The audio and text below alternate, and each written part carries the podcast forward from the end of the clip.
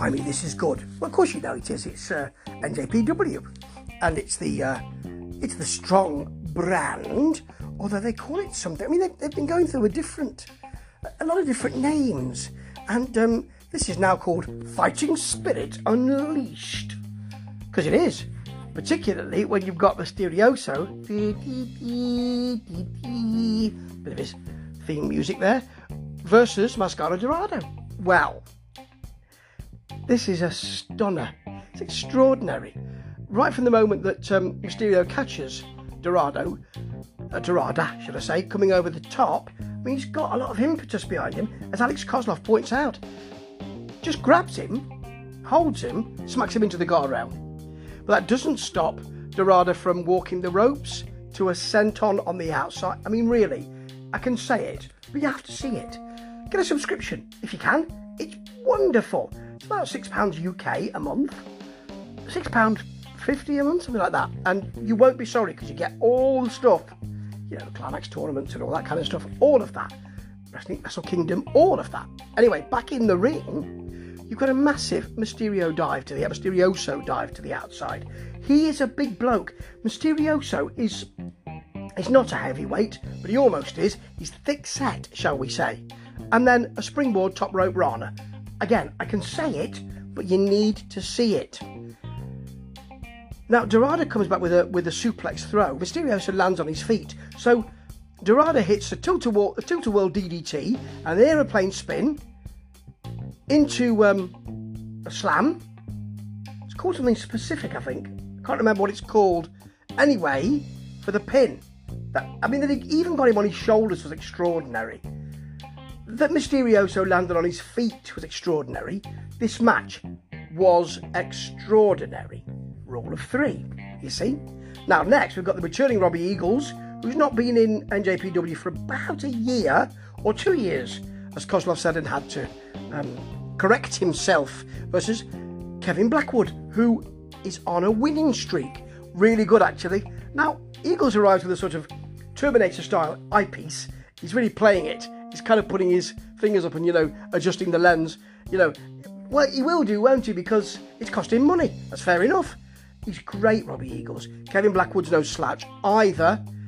Big spinning kick from Eagles to begin with, takes the leg as he rolls through, and then comes back off the ropes with a big back elbow. That's beautiful. But Blackwood, head kick, discus forearm, a high clover leaf. He doesn't half crank back on that one. And then a rather nasty brainbuster for a long two count. But what? A 450. It's more than a 450 actually. He had a couple more more turns. I feel sure of it. And then with a, and then back to his patented, I suspect, leg tie up. I mean, he, it's almost like a pretzel. That thing. That's the tap. That was great as well. You know, the last match, the main event, is going to be great too. It's for the um, the Strong Tag Team Championships, and it's Aussie Open, who are the champs, versus the West Coast Wrecking Crew, who we know think that Aussie Open stood on their shoulders to win the championship. Yeah, they work so well together.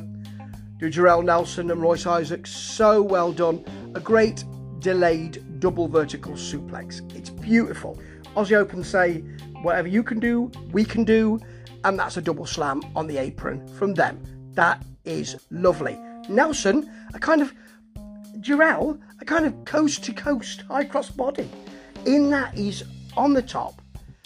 I can't remember which of uh, was it Kyle from Aussie Open. Anyway, more than halfway across the ring, and he reaches him with a high cross body. That's beautiful. Then Isaacs gets in, he gets a hot tag, Superman punch, and then lariats, and actually it seems to me, about six lariats to both men in the corner. That's something a bit special, ain't it?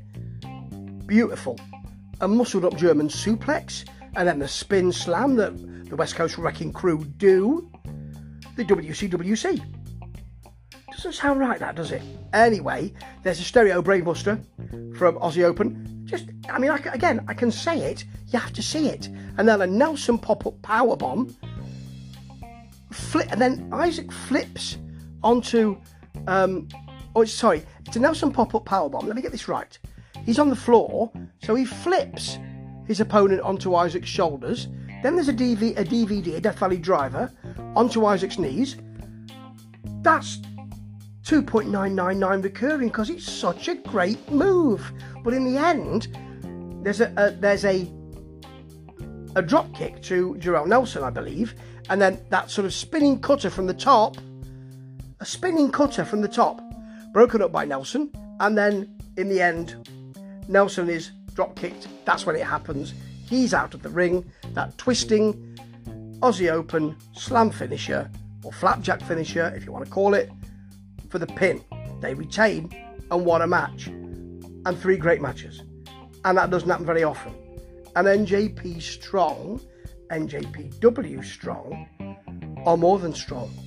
They appear to be unbreakable, and it's been that way since they started.